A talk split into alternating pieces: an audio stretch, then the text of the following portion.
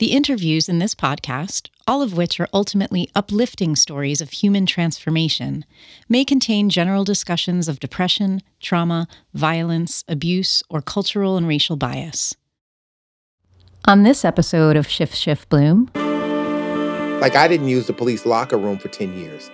My last 10 years of my career, I didn't go in. I mean, I had been assaulted twice by my colleagues, and, and these were black officers. I wasn't fighting with white officers, right? Um, one officer grabbed me and choked me, caught me in a meeting, and said, If this was 20 years ago, we would have killed you by now because you're a traitor to this department and to this profession. And um, never forgot that.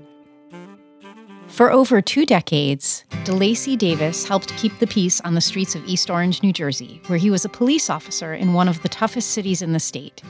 But within the department, among his own colleagues, there was no peace to be found. After a 17 year struggle against corruption and injustice, he left the force. But he continues to be a force for change in all his roles, both professional and personal. I'm Kristen Sorelli, and you're listening to Shift, Shift, Bloom, a podcast about how people change.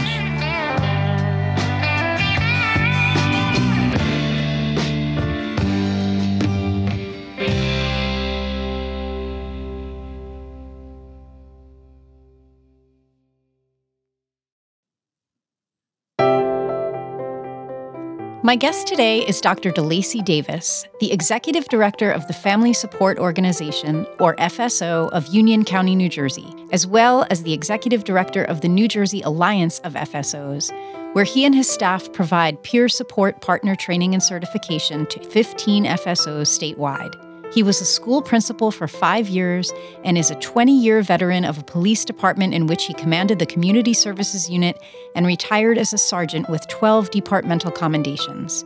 In 1991, Dr. Davis founded Black Cops Against Police Brutality, and in 1994, he was awarded the prestigious Renault Robinson Award by the National Black Police Association. He holds a BA from Drew University, an MAS from Fairleigh Dickinson, an MPA from Rutgers, and a doctorate in education from St. John Fisher College. He is also a sought after speaker and analyst, an accomplished percussionist, songwriter, and producer, and as I hope we'll hear more about today, a dad.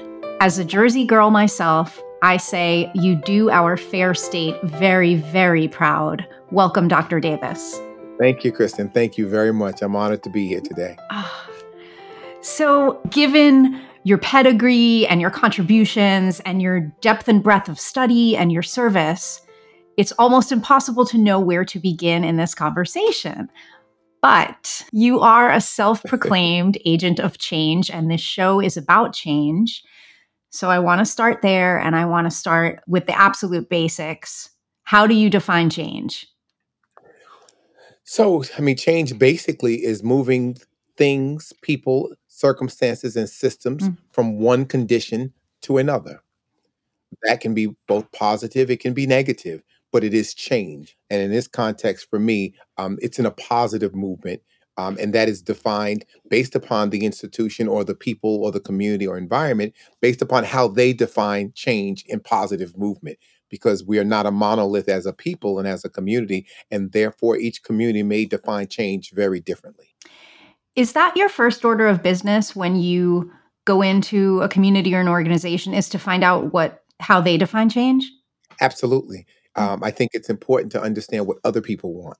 You may have an idea, however, the people that you think or you believe or you hope you're moving along a continuum must align with that idea. So it is much easier to understand where they are, where they want to be, and where they'd like to go than to try to bring them along to where you think they should be going. So, for example, you know, I'm a girl dad, and I, I hope I'm not jumping ahead. No. But I'm a girl dad, and each of my children, when we helped them to identify where they wanted to be in their lives, both my birth child and my adopted children, they're at different places in their lives, but each of them changed their life based upon what their goals, dreams, and ideals were, not what mine are. And therefore, my job in their life was to help them achieve their goals. You can't possibly know more and know better about someone else's life than they know about themselves. You may have an idea, you may have an inkling, you may even be right sometimes, mm-hmm. but at the end of the day, you don't get to define someone else's reality. they get to define that for themselves. And our job, if we're doing this kind of work, is to help them with that definition, to guide them with the definition, and sometimes maybe to reveal to them things that they don't see based on their definition, not mine. Wow. I want to go back. I don't want to leave out any of your professional life or professional achievements, although we couldn't even possibly hit them all today. But I want to know what your time on the police force taught you about change. Oh my goodness. So my time on the police force was tumultuous. I Mm. spent 20 years there, and 17 of my 20 I spent fighting my own agency and city government. Um, the blackest city in the state of New Jersey, one of the blackest police departments in the state of New Jersey. And but I so I was fighting black people, but it was still an agenda that was from the law enforcement perspective that was grounded in things like racism, sexism, um, nepotism, cronyism, homophobia. And so that was the fight at that level. And I think at the administrative level, in terms of city government, it was political. Um, I could have been any color. The problem is, I happen to be black, and I happen to be galvanizing a black, brown, and white community against the institutions. And so they had a need to fight me. And I understand that better now than I did then. Because then I was, I joined the force, I was 23 years of age. I retired at 44. And so I got to see myself change and grow and evolve. I left the force in 20 years, which was unheard of then for the most part, because I walked away from medical benefits. I needed to stay another five years. And rather than stay for 70%, I took 50% and left with the hope and belief that God would provide and I would find another way forward. What prompted you to become a police officer in the first place? And speak into those changes that you did go through yourself. You said it prompted change in you being on the police force. So so those two things are interesting to me. So I I became a police officer to finance my music career. No other reason. Wow. And my, you know, my, my publicist, she hates when I give that answer. She says, You are too well educated to give that answer. I said, But that's the truth. There was no other reason. Didn't like police, didn't like police officers. I wanted to finance my music career. I had a plan. At 19, I started thinking it through that if I could buy a house and it was a multifamily dwelling, I could use one rent to pay the mortgage, one rent to put in the bank, and the other rent to pay for studio time. And that's exactly what I did. Six months after joining the force, I bought my first house and I ran to the bank. I didn't even, I was so young and foolish. I didn't even know you need a cashier's check. I had cash in my pocket. Like I had 10% all cash in my pockets in New York City. I didn't know. And when I took the money out, my attorney and the other attorney jumped. Said, "Whoa, is that drug dealer money? You can't hand me twelve thousand dollars in cash, right?" so that was the first part of change. I thought I had learned everything, but I didn't know that part of it. The other piece was I fell in love with people and service in while on the force. I'd only planned to be there five years. So that was the first change in terms of my career. It changed my trajectory because I mm. said, I'm going to do five years, make enough money, go into the music business, and be done. And while there, I met all sorts of folks that could influence that. I met Vinnie Treach and KG from Naughty by Nature, who live in East Orange, Queen Latifah and her mother and family, who grew up in East Orange. I trained her brother in the police co- academy, Lance, before his passing in East Orange. And then Steve Washington from the group Slave. I, all in East Orange. There's a really rich history of music in that part of New Jersey. And but Yes. but you might not think you would connect with it by being a cop. No, not at all. And and and the way I connected with Steve, who was very prominent, was that um, I was with a rookie police officer. We were walking down the street. The vehicle is parked in their driveway, blocking the sidewalk. My colleague, who's just a hard nose, says to the family on the porch, and I didn't know who they were at the time, "Whose car is this? You have to move it." So the wife comes to move the car. As she goes to get in the car, and she was one of the original brides of Funkenstein. So, and I didn't know any of this on the front end. I'm just walking a beat. He says, Well, before you get in the car, I need to see your license, registration, insurance card. I looked at him like, Are you kidding me? This is their home. They're in their driveway. He insisted. So she didn't have that with her. So her husband came down. He says, I'll drive. Now, Steve is a short guy, about five foot five, long dreadlocks, and he had on no shoes. So he goes to get in the car, and my colleague says, and if you get in the car to move it with no shoes on, I'm going to write you a ticket for operating a vehicle in a dangerous manner. So by this time now I'm embarrassed. I told them I'll move the car. And that's what I did. Move their car up off the sidewalk. When he went down the street, I went back and I apologized because I was embarrassed. I didn't know who they were because I kept hearing the wife say he, they obviously don't know who we are. I didn't know who they were. hmm And I later learned from his mother and his father who he was, and we became friends. And so that just enriched my career, but it also enriched me as a human because at the basic human level, I was seeing myself change. The very thing that got me in police force is the very thing that also brought me to changing and advocating for the community. Do you think you would have come to that place had you not been a cop? Probably. Hmm. It just would have been a different path that got me there. hmm But definitely, um, I think because, as my daughter likes to say, the opera singer, um, I'm a creative. And so, as a creative, there's an energy that travels with us. Uh, I knew that I couldn't be in corporate America. I knew that I didn't like certain kinds of structures. I, I like a lot of everything, but none, none, none of one thing. And so, um, I think that one of the other paths would have taken me there for sure. Sure. It's fascinating, and I totally get this as a creative who has had other professions and has had to have other more traditional sources of income that you never stop defining yourself as the artist, as the artist that you are. But the world, seeing him walk down the street, sees him in the uniform of a cop and probably makes many assumptions, none of which is likely to be, hey, maybe this guy is financing his music career. However, sometimes the longer you stay doing that traditional thing, you start to notice change in yourself. You start to realize that you can be gratified by some aspect of this quote unquote traditional work in ways that you didn't expect. And something must have changed for him because he stayed. So I asked DeLacy, why? I started falling in love with the community, to be honest. Um, I walked a beat. I didn't know the city of East Orange. I lived in a neighboring city, Newark. I fell in love with the people. I really did. I enjoy, you know, people even now they would ask me, Well, do you miss the police department? I said, Not at all. What intrigued me the most was um the the open arms of the community. So I was an I was an outcast on my force for the most part. And so even like you mentioned the Renault Robinson Award. Well, anywhere else out of 40,000 cops in a country, anywhere else the city government would have celebrated it, um, the police department would have celebrated, they didn't. So the community had a celebration for me at the home of one of the residents in the city who had about an acre of land around her house. And everyone in the community came out to celebrate me in her house at her lawn. So it was that kind of connection. I started doing community celebrations out on the street and the worst drug area of the city.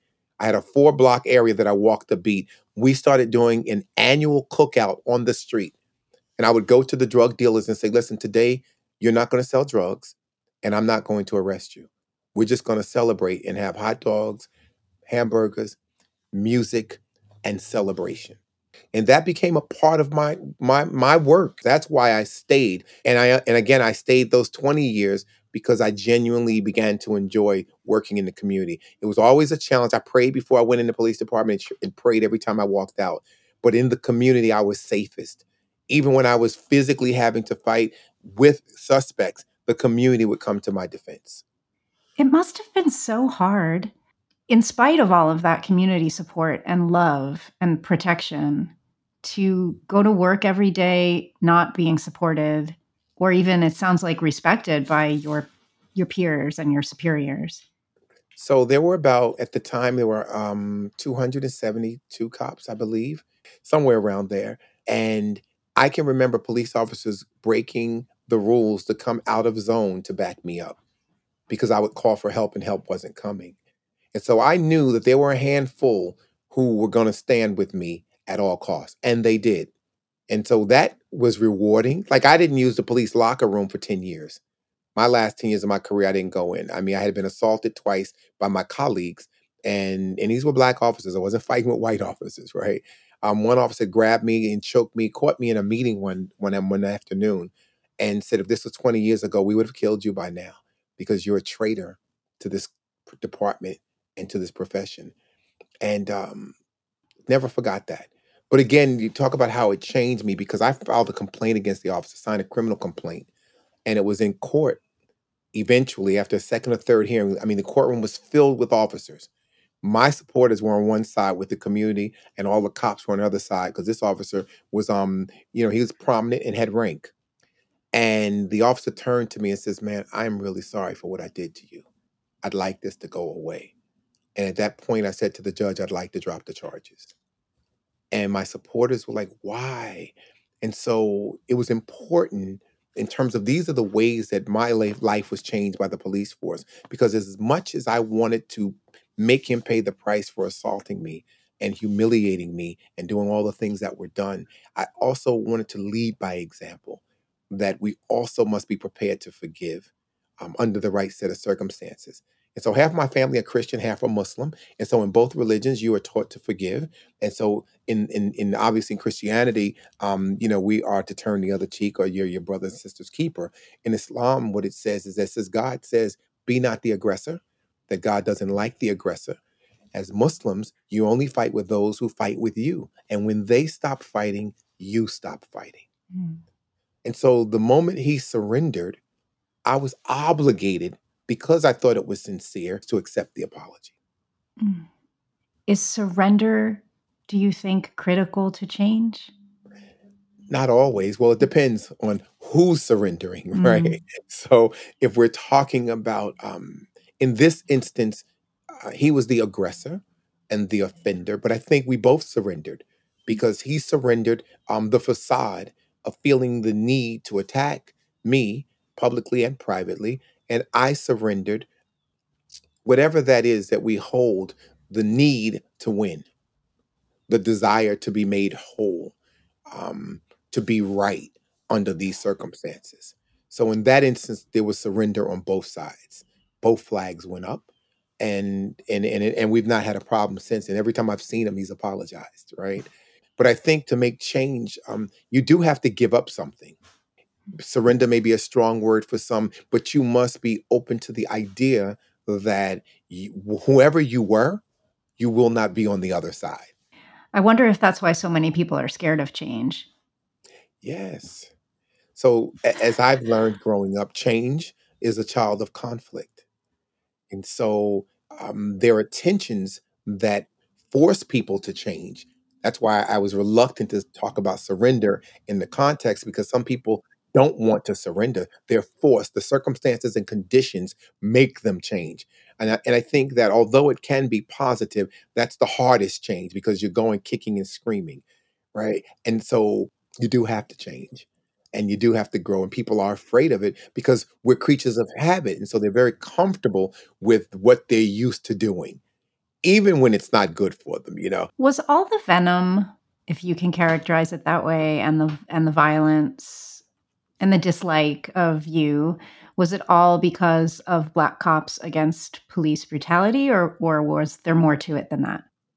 i think that's the gist of it I, and i would call it vitriol right Mm.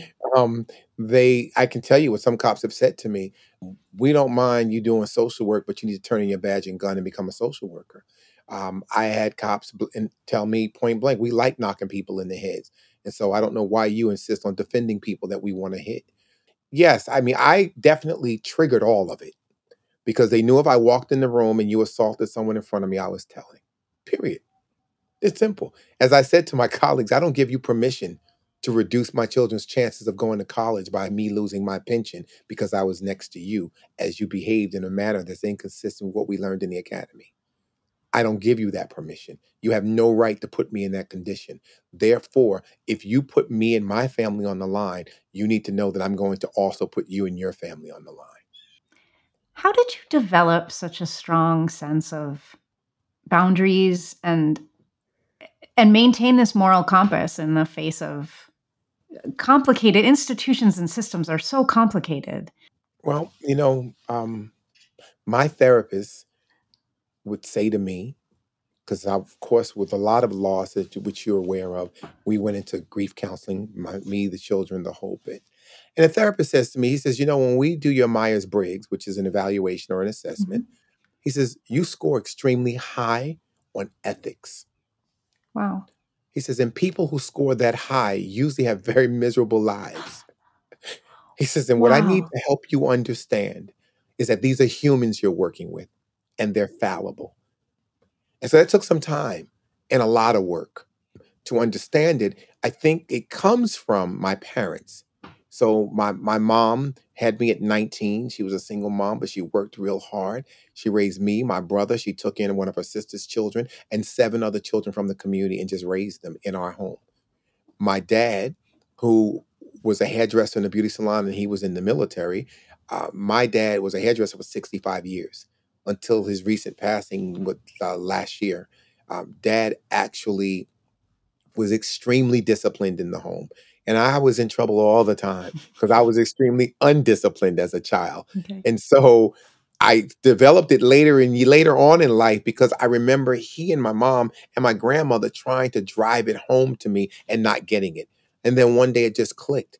So, like to prepare for this, I prepared earlier on. I I was up at four o'clock this morning. I walked my two miles. I watered the lawn. I picked up the car. All of those kinds of things. So, by the time most people are starting their day, I'm halfway through mine.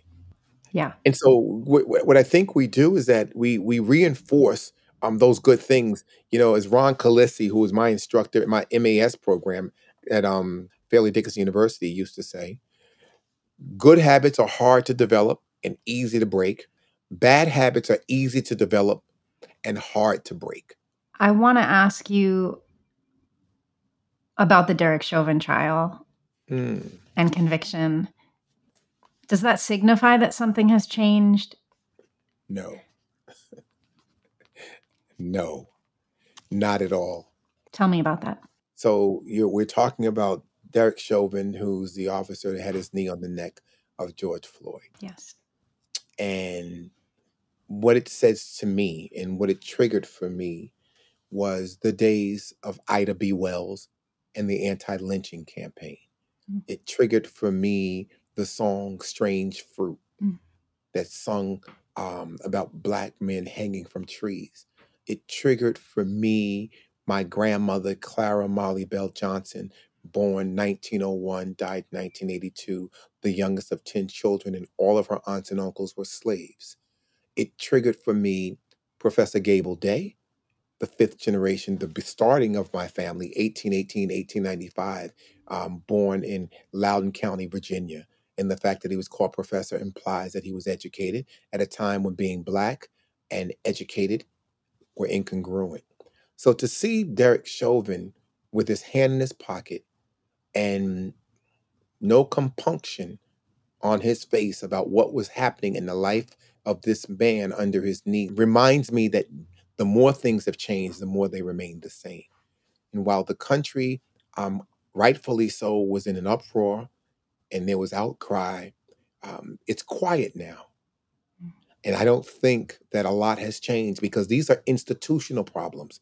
One would feel comfortable saying, well, Derek Chauvin's just a horrible human. But for the fact that he had 16 or 17 complaints before his encounter with George Floyd. So what it says is that they were willing to hold him accountable on this one because it was so egregious. But what about the first 16 or 17? Mm. That's problematic. I think what has changed is officers coming forward and testifying against him, his own chief and his own agency, is a significant change. But I believe that remember we talked about circumstances and conditions sometimes force the change. Yes, and but for the fact that none of the other officers who were with him did anything. Yes, So, it's a culture, and yeah. and that's the concern. It is the culture of law enforcement, and that's what I've seen my entire career, and that's what Grandma talked about before I ever became a police officer. The overt practices of racism and, and degradation and oppression and police violence that occurred long before we got to Rodney King. Rodney King was the first capture on video, and Derek Chauvin is the most recent murder on video.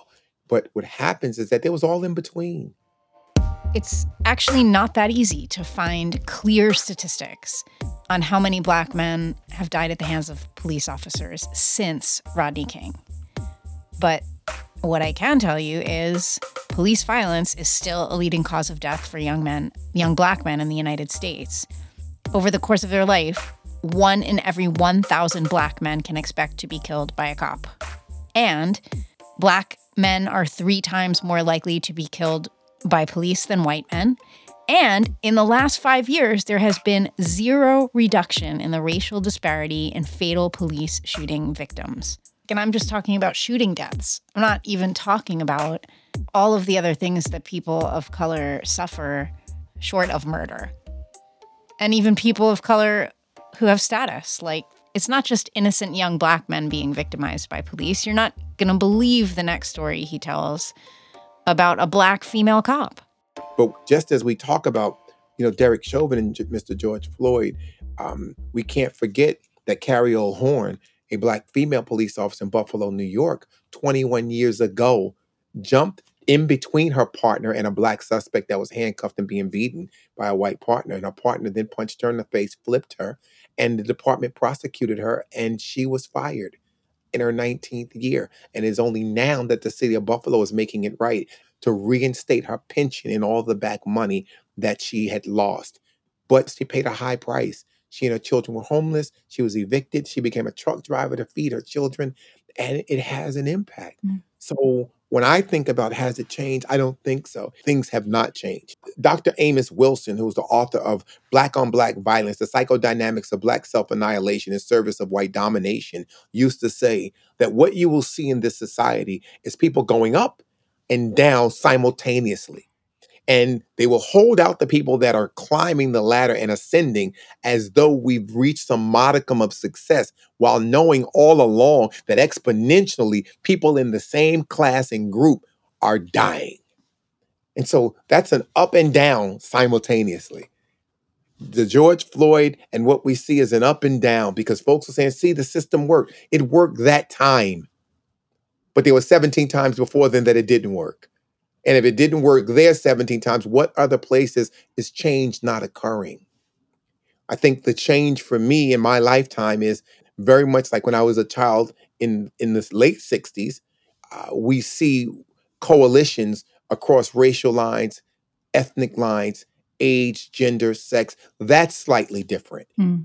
because white kids are standing up and saying, "Oh, I'm not taking it either." Mm. Are you relieved that you're not doing that anymore that you're that you're not a cop are you more angry less angry? How do you feel? So i recently turned down an offer to be considered for police director in an urban community. Okay. And i turned down an offer to be a police director in a southern community. Okay. And they were community people that were coming to me. I don't miss it. I'm not angry. I think that we don't have leadership in the context of what it should look like. And so I'm training officers in other agencies around the country. And when I talk with them, like I was just in the, in a southern state about a month ago, and at the end, three or four young officers walked up to me and says, "Man, can I stay in touch with you?" Like I've been here 10 years and I've been looking for that kind of energy and you know, can you just be the father figure in my life? This kid's 35 years old. And so what I recognize is that I don't think that there isn't a desire from officers in law enforcement to do the right thing.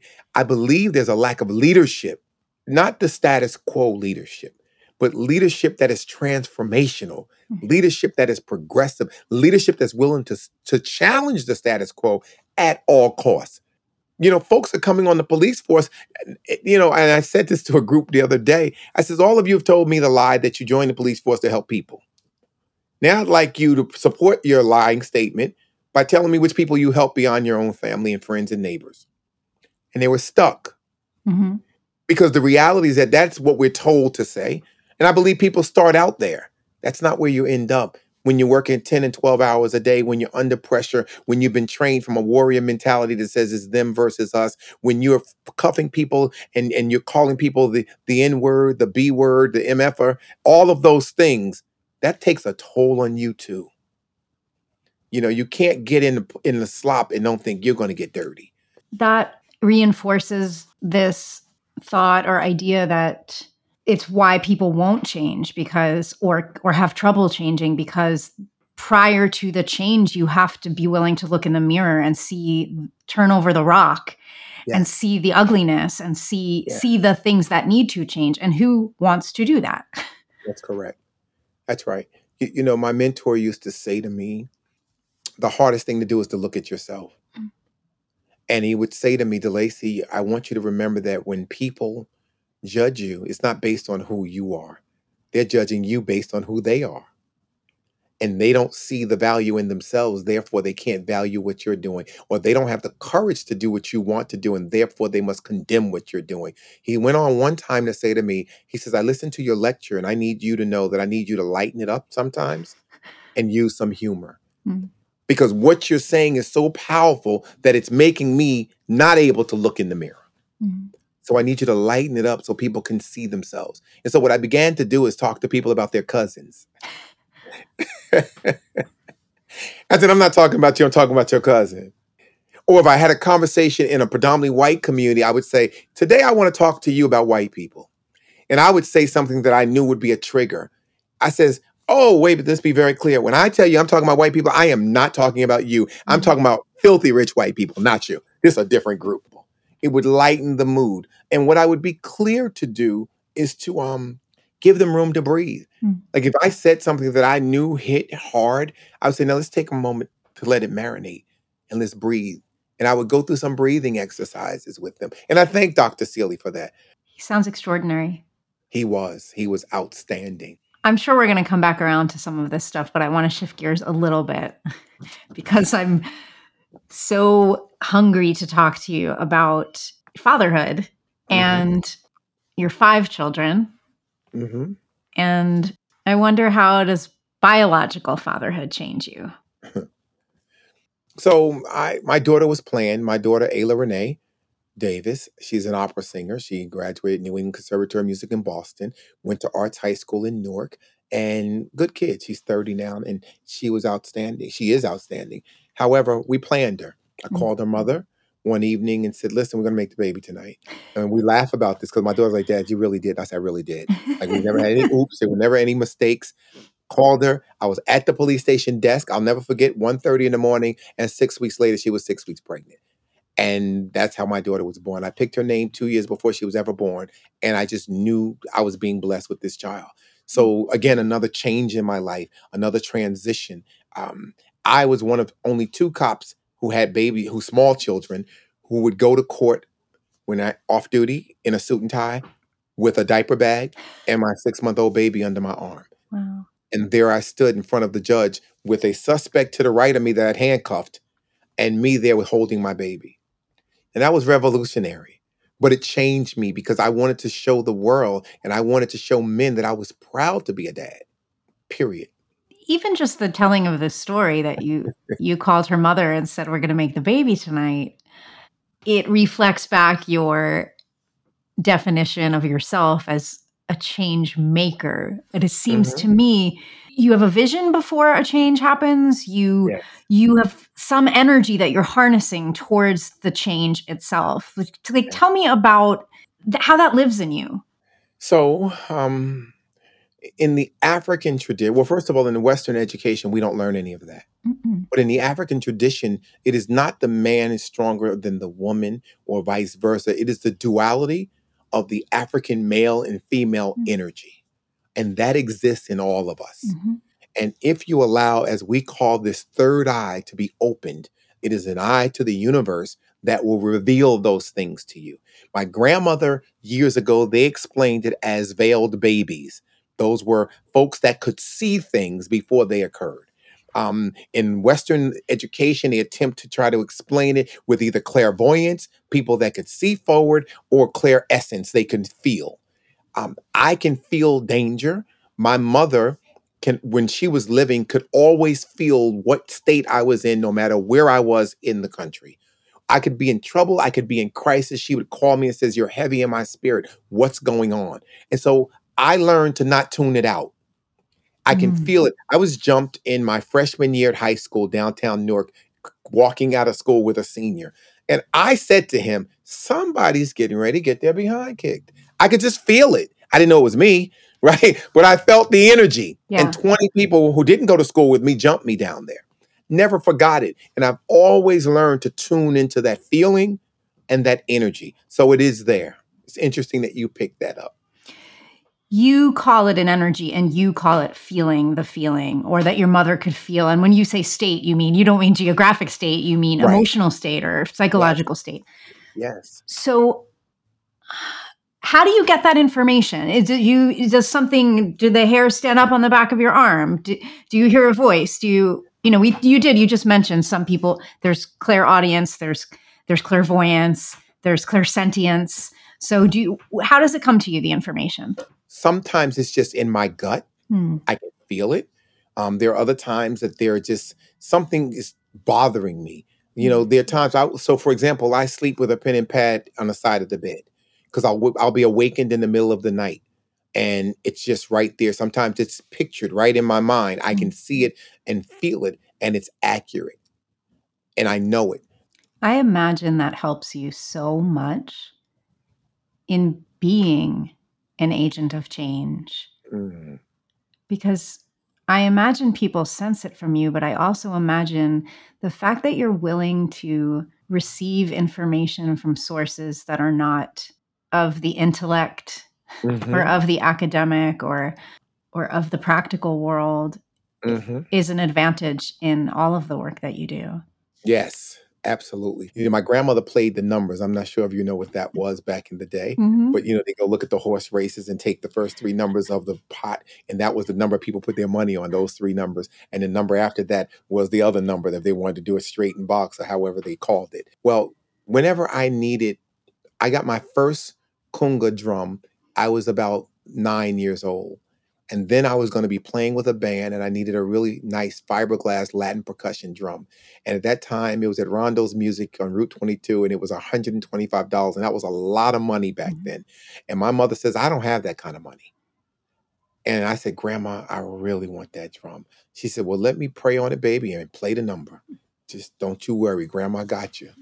And about a week later, Grandma hit the number. And Grandma handed me and my mom $125 to go get my drum. I always knew she had that energy, right? Grandma just could do it. Grandma made it work. She made things right. So I've learned not to reject the information that comes to me from other sources Mm. unless it's dark. Mm. And there have been a couple of times in the police department where total strangers have come to my office to see me and I could see a cloud around them. And I instantly would not meet with them. And I would sage my office all the time. So, this human is just a surprise at every turn. It is not every day that you get a visual of a police sergeant saging his office to get rid of the bad juju. And he's not just surprising on the job, he's surprising in his personal life too, because even though he shared that he explicitly planned the conception of his first child, he went down a totally different road for his other kids. So so let's go back to now. Could you walk me through how each of your adopted daughters? Yes. So Jarissa was the first one that I legally adopted. My mom helped me to raise all of them. Um, Jarissa was, a, was brought to the police athletic league inside the police department by um, her therapist because she was violent. Um, she's diagnosed bipolar schizoaffective, one of six children, violently molested as a child at four years of age, and had been in a group home from four years old until the 12 when I met her. And she'd punch you in the face if you confronted her. That's how she responded. She was a little thing, about a size four, but she would fight you all the time because she said she was always the youngest one in the group home, so she had to fight. Well, they brought her to me and says, "Well, we want to know can she join the program?" I said, "Yes, we'll put her on the boxing team." You said she punches. Let's see if she likes to punch consistently. And so usually when we put them on the boxing team, it's two months before we let them get in a ring with anyone with the headgear and the heavy gloves. But uh, I called up to the gym and said, "Put her in the ring today." Make her run the two miles first, then put her in the ring, put the headgear on her, make sure she's protected, and put the 16 ounce gloves on her. And she tells this story to this day. She said, when that boy punched her in the face and she fell back with those that headgear, she said, that's what it feels like when I've been punching people in the face all these years. Never knew because no one had ever hit her because you can't use physical force or corporal punishment with children who are wards of the state. So no one could ever hit her back. So that was her first wake up, but she stayed in the program and she started coming for six months. So she brought a photo album, which I later learned is called a um, it's a life book. There we go, Nice. and it looked like a photo album, but it's just her journey.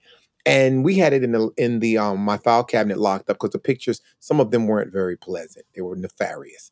And so we didn't want people seeing her in these suggestive poses. So she came in one day and said, Sarge, I need my photo album.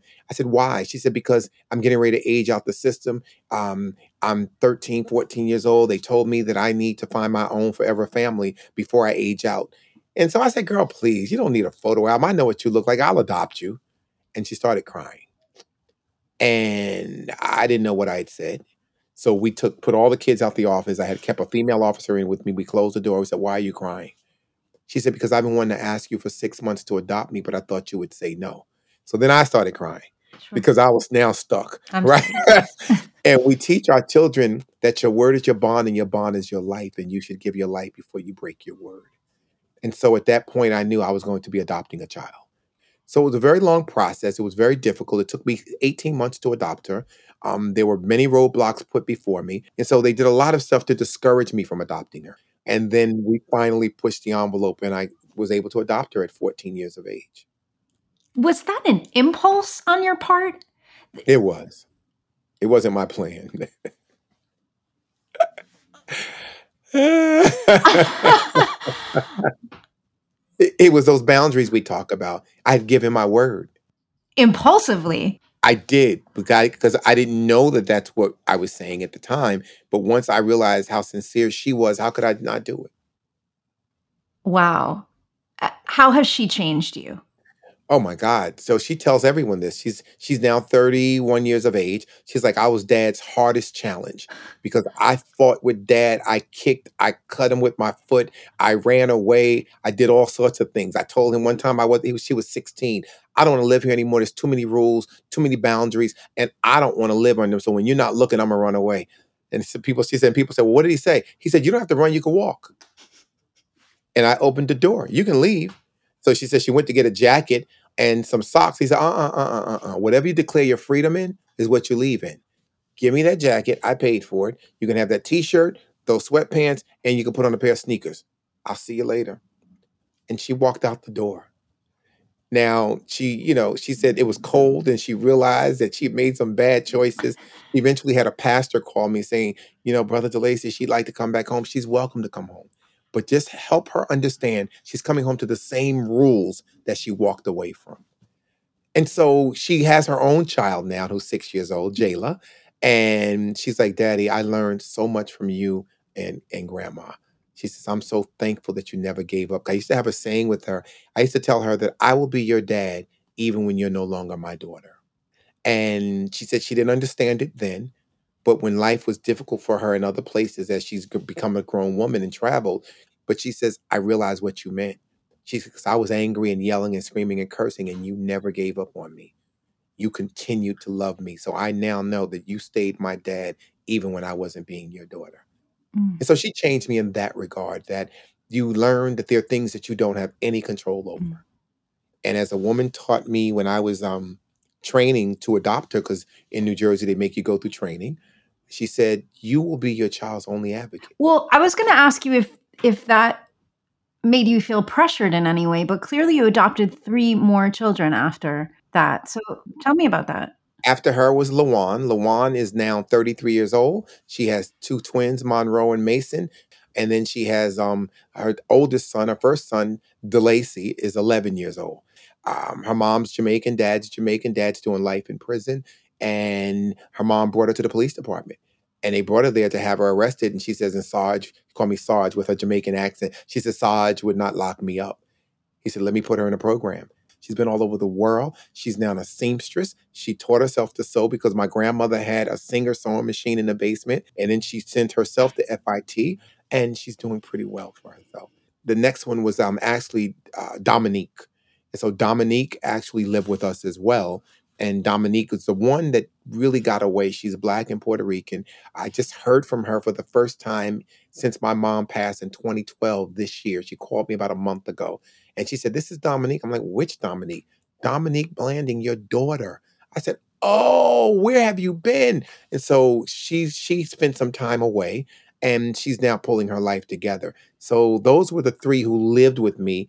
And then of course we had another one, Basima, who didn't live with us because her parents wouldn't allow it.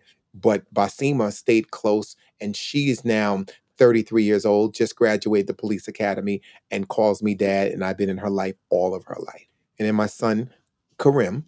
Karim is actually now, I just saw him last month. His mom got married, and Karim is now 38 years of age. Uh, he's living in Atlanta and he's doing the same thing now. He has two children of his own and took in two of his sister's children. He's like, Dad, this is what you taught us. You took all of us in. You raised us. We weren't even your kids. You just took us in and raised us and did what you need to do to make ends meet. And so for that, I have to give it back to other people. Did you ever have moments of thinking, forgive my French, what the hell am I doing? Yes, definitely. I asked myself, how did I get here? They cost me a relationship. wasn't my marriage, but they one of the relationships um at that time, someone I'd been with for a long time. She said, "Listen, I don't want to work with other people's problems." That's what she told me. And so my children rallied around me. It became the rallying cry. You know, this is our dad, and we're brothers and sisters, not by blood, but because he took us in. And so that's kind of how it went, and that's how it's been. Now they get along very well now with my birth child, but early on they did not. Okay.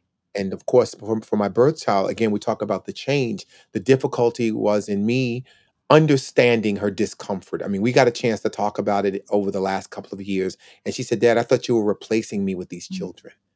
And it wasn't that I was replacing her, it was that her mom and I split when she was 14 and I had no control over it. And no matter what I tried to settle with her mom, um, it didn't go the way it didn't go the way I wanted it to go. Mm. And I didn't have access. And so I had to accept for a couple of years what it was. But by the time she was 18, 19, we were able to reconnect.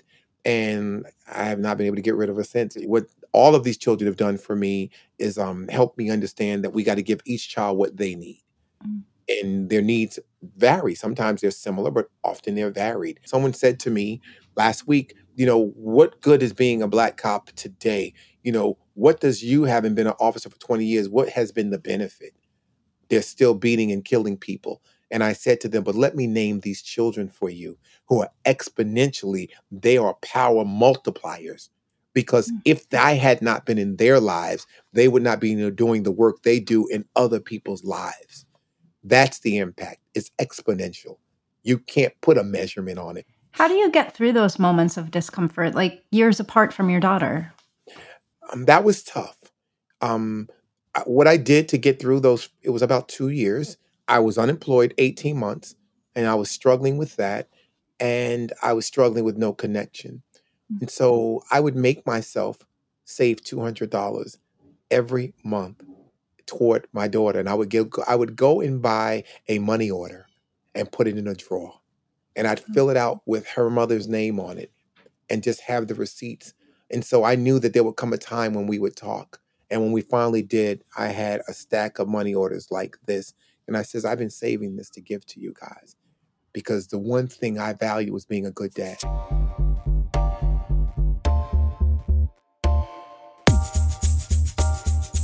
You talked about your first adoptive daughter leaving, r- running away, or walking away. Yes. And then you talked about explaining to her via the pastor that if she returned, there would be the same rules that there were before. And I wonder if you can draw lines for me between rules and change as you see it. So I, I think that all of us need boundaries. Hmm. There's got to be some lines in the sand that you cannot cross. And there also have to be some lines in the sands that you must be pushed over. Right. So Yeah. there are different types of lines. And so when I think in terms of rules, for example, um, this is a kid that I met at 12 years old that was sleeping with a 24 year old man, smoking marijuana, drinking alcohol. There's got to be some rules in the sand, right? You can't smoke here. You need help, we'll get you treatment. You can't get drunk here. You can't have sex with grown men here. That's just what it is. Now, if we can help you stay in the box, then we can also help you toward change. And the change that we'll make will be around the goals that you say you want in your life. So, for example, we learned later that she suffered from dyscalculia, which is dyslexia with numbers. No one knew that, and she didn't know that. But what it means is that you can't do small number counting in your head and mental math. And so my mom developed, my mom was the one that actually diagnosed it. And then the doctor says, Yeah, that seems to be what her problem is there. And so my mom would say to her baby, any morning that one and one is adding up to three, I want you to tell grandma. and grandma's going to be right there at your side. And so that was her way of communicating that she was out of balance or that her chemicals were off. Mm. She would say, Grandma, one and one is three today. Or if we saw her unkempt, if we saw her hair not done, if we saw her unwilling to get in the water, to take a shower, to take a bath, right? Those were all indicators, but they were also lines in the sand. Babe, you have to wash every day. Mm. You have to get out the bed. You have to do your hair. And so that helped her get to the change. She still has the diagnosis, but she now understands medication monitoring. She's able to identify a program for herself. She recognizes that she'll always be in counseling or always need to be balanced, but she's able to do that for herself now. That's incredible. I I love one and one is three today because to me it's it's like name it and claim it, name it and tame it. It's it's Yes. giving someone language Yes. for something that's maybe it's something that's hard for them or something that they're embarrassed about and it has shame attached to it but i think when we can give them language that's more metaphorical and more poetic and Yes. And comes from a place of authority. My experience of this is one and one is three today. Yes. it it moves it shifts the lines Yes. of the box a little bit for them maybe. I love that what you said about a line we can't cross and a line we have to be pushed over. What are some lines that you've needed to be pushed over I struggle with change. My mother told me that every time I transitioned, it was difficult. I went kicking and screaming oh. from kindergarten to first grade, from eighth grade to ninth grade, from 12th grade to college, and every degree. And I would agree. I've just learned to accept it more. You know, one of my staff used to say, Dr. Davis, nothing seems to bother you. I said, everything bothers me, but you never get to see me sweat. She's like, why? I said, because I can't change it. And so therefore, I'm not going to spend a lot of energy fighting it. For me, some of the lines being pushed over was accepting that I wasn't going to have a relationship with my daughter and her mother until the time was right. Mm. I had to be pushed over those lines because one of the hardest parts for all of us is to accept being rejected. It's difficult. No one wants to be rejected. What I learned though is my mom used to tell me if you're thinking about her, she's thinking about you. She's just not telling you. And then what I learned later on in life is that you survive based upon the team that you're on. So if you've got a good team around you, meaning support system, people that are going to tell you the truth about you, going to support you and help you move forward, you'll probably outlast the pain because you'll do things that will eventually get you over that line, which is, and I tell young men this when I'm talking to them, especially men that are aggressive with women, that if you can trust what I'm telling you, you'll wake up one day and the pain will be gone. You won't mm-hmm. even know where it went. You won't even remember that you had it. But you got to take all of these steps in that direction, Kemosabe, if you want to win. You talked before about this idea of what I would call the divine feminine and the divine masculine and how Mhm. it's in all of us. But we're at such an interesting time culturally with Me Too and m- maybe men bearing the brunt of a pendulum that's swinging, you know, in a way towards saying, by virtue of being a man, you have wronged me. You know, a lot of reaction toward the patriarchy. How can how can that change? How can how can men and women change together in a way that is good for both? And also everyone who's not on the binary spectrum, because I say that and I realize we don't all identify only in one way or the other. and that becomes challenging i think and i'll even not even take men and women i'll take black men and women because that is a conversation in and of itself. And so i think that at, at, the very core of it it is that duality it is that mutual respect it is that not letting anyone define our reality it's those principles that we practice in my home of kwanzaa right what comes to mind for me is Kujichagulia self-determination to name, create, define, and speak for ourselves rather than to allow others to do it for us. Just the very experience of Black men and women in this country requires us to be united because you could not ever have a baby that looks like me, light, bright, damn near white, unless someone's putting cream in the coffee and loving it, and it's not just McDonald's. The reality is that we come from a legacy of oppression, struggle, rape, violence, and pillage in this country. That experience is real. and black men being castrated, castigated, vilified, and horrified, wife taken at anybody's leisure when they choose to. And so some of this struggle in my community is man made and not Mm. necessarily made by those who are victims. But because we don't have a historical analysis and understanding of how we come to be adversarial, it gets exacerbated. And e- with each generation and their removal from the true understanding of that, it gets even worse. Not all of our young people know that because that's not being taught in schools. I mean, they keep talking about critical race theory. No one wants to teach critical race theory. We want to teach the truth about America's history. Because if you teach America's history, it is Black history. There's nothing else to teach. What are we talking about? You brought people here, you had free labor, you had a 400 year head start, and then you say, pick yourself up by the bootstrap. Well, let me tie you up out back and build me a few houses, and let me tell your generations to come, pick yourself up by the bootstrap. It's an unfair argument. It's an unrealistic perspective. This is where the truth and the heart of it lies, right? In the struggle for liberation, in the struggle for human dignity. But we have to be honest. We have to find the strength and the courage of conviction to have those courageous conversations. What are we going to do differently? I think that's great. I, I keep thinking about staying in the conversation Mm, when there's disagreement and staying in it in such a way that you've talked about, where even if you have feelings and you're really ruffled, you don't let them out necessarily. You don't speak from that place. You accept that the other person has a different point of view and you try to you try to hear their point of view and understand their point of view. It's re- it's really hard. Well, Stephen Covey says in Seven Habits of Highly Effective People seek first to understand, Mm. then to be understood. Mm. Dr. Joy DeGruy, who did her research on the West Coast, and her book is Post Traumatic Slave Syndrome, she says that when we talk about healing and the country must heal, we must first commit when we go into the room that no one can leave the room. That's got to be the first commitment. If we're going to talk about healing, you and I, black and white, man and woman, binary, non binary, and binary, we must agree that no one can leave the room. That's the first commitment. I like that because it's a rule again. It's a Yeah. parameter. And it demands a commitment on both ends. It demands engagement. That's correct. If in fact you want me to change, right? It's like going to church and they asked you to come, the doors of the church are open. Some people are afraid to walk up to the altar. So they'll say, Somebody will come and get you, raise your hand, and we walk down together.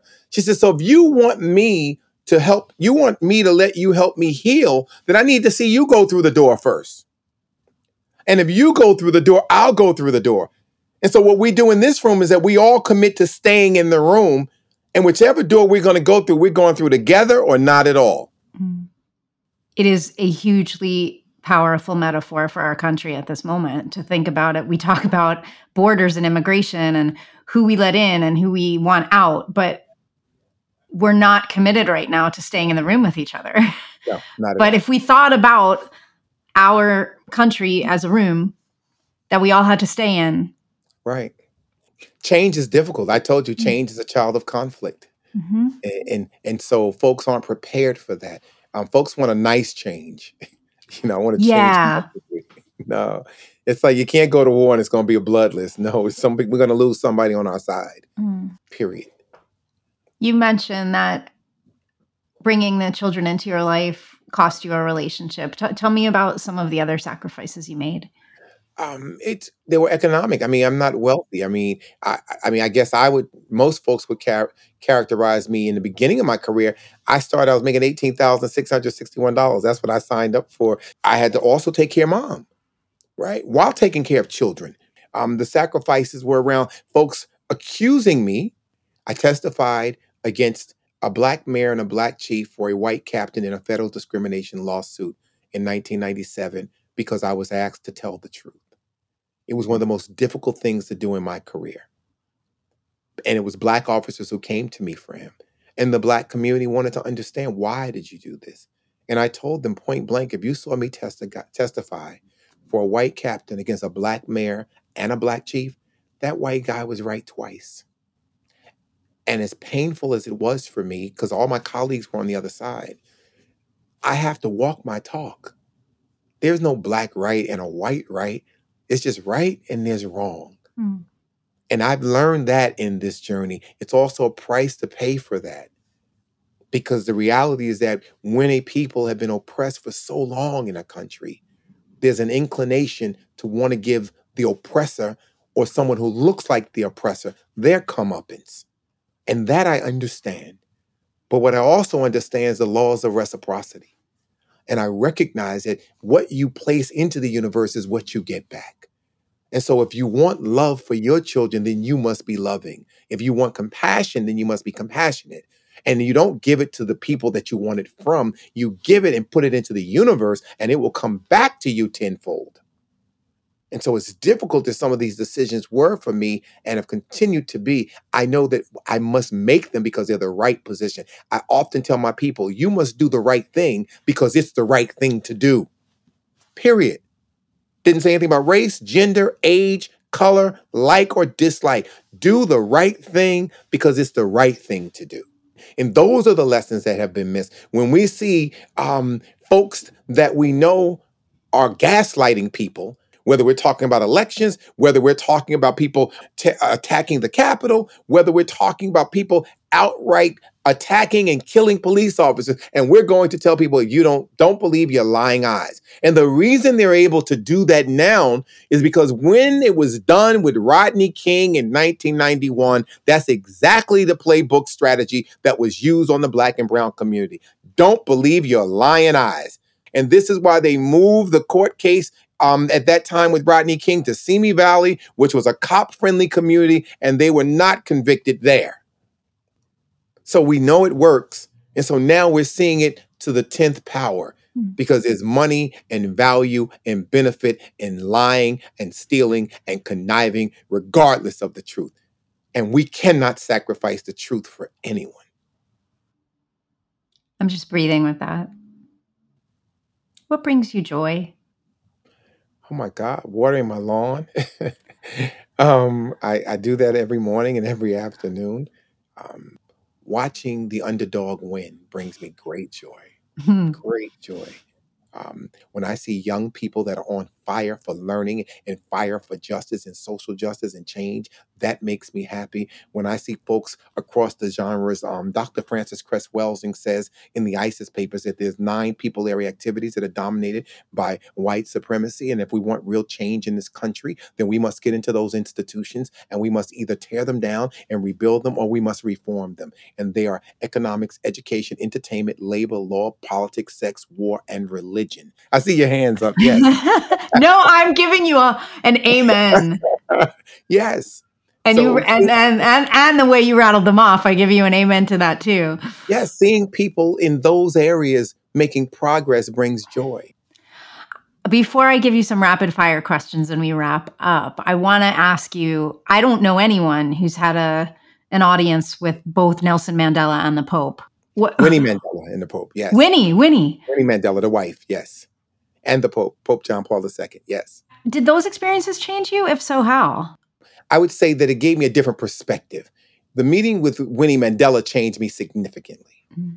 because I had six days with her. So that's that's why. Um, to be in the company of Winnie Mandela was mind-boggling for me. Um, she would tap me on the face and say, "My dear son, let me explain this to you." And she would just explain things, especially things that I didn't understand, things I didn't agree with. We talked about Nelson Mandela in the context of um, what she thought relative to his new presidency. And what she said was that he did not have control over the apparatus in South Africa, that he was only the president ceremonially because they had not given up the power. And she was right. You don't seem like someone who needs invigorating from an external source, but did she invigorate you? Oh, she's exciting to me because she was a woman with Mm. courage. Um, she was feisty. She reminded me of the women that I come from. She reminded me of my mother. She reminded me of my grandmother. I often have said the strongest black men I've ever known have been the black women in my life because they were fighters. Okay, we're gonna do some rapid fire, and Yes. uh, this might be hard for you because it's not, I call it pepper. okay, good. So we're just the first thing that comes to your mind. Don't think, just just say it. Fill in the blank. Change requires blank. Courage. If you could go back in time and change one thing and only one thing about your past, what would it be? Wealth. What is one thing, big or small, you would like to see change in the world? The truth about Black people. What is one thing, big or small, you hope never changes? The courage, the conviction, and the strength of Black people. What is one small or superficial thing you'd like to change about yourself? My tolerance for nonsense. Mm-hmm. Not very superficial, but okay. How often do you change your toothbrush? It's changed for me. I would never change it, but it's changed for me. Oh, that's funny. Um, okay, I think I know the answer to this one, but I'll ask it anyway. Are you a change maker, a change seeker, or a change resistor? I'm a change maker for sure. What does your next big change look like? And feel free to be aspirational or fantastical or imaginative about that one. I'll give the answer that Dr. Jones Brown gave me. She wants me to make all of the impact that I made as a practitioner in law enforcement and advocate in the academic world. Academia needs you. What would you say to someone who is looking to create a personal change that lasts? Start with the small things. Don't go beyond your means. Find some small goal, goals and get some small victories. And then as you start getting better at this, build in accountability partners.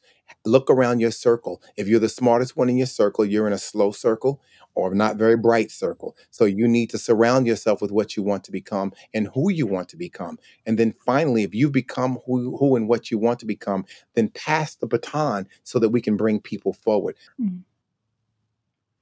You've been through a lot of changes professionally. You've had a lot of different careers. You've been through a lot of personal changes, some of which we've talked about today. What remains the same or unchangeable about you, Dr. Davis? My integrity, my belief in humanity, my willingness to risk it all for taking a principled position, um, my love of people and humanity, um, my understanding that somebody prayed for me. That's why I'm still here. My understanding that folks in the white community sacrificed for me, as well as black and brown and other people. I understand the value of diversity. I recognize that it's going to take coalitions and stakeholders from all walks of life for us to be successful. So we will either all rise together or we will all be doomed to where we're going now. You're such a wonderful, beautiful, generous teacher. I feel like I could go to your class every week and write furiously with my pen and paper. I just want to thank you so much. Thank you so much for joining me today. Thank you for having me. I appreciate it.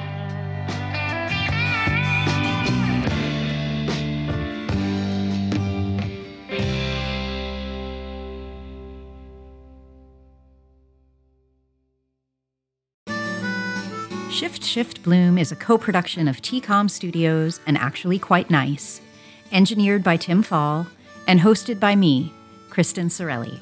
Episodes are available wherever you download your podcasts and are made possible by listeners just like you. Please consider supporting our work by visiting us at patreon.com forward slash shift shift bloom.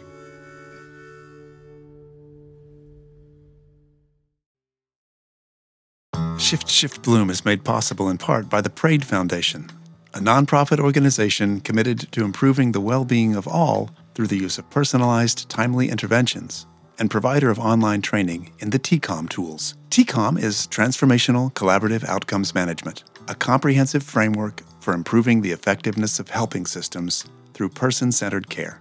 Online at praedfoundation.org and at tcomconversations.org and by the Center for Innovation in Population Health at the University of Kentucky. Online at iph.uky.edu.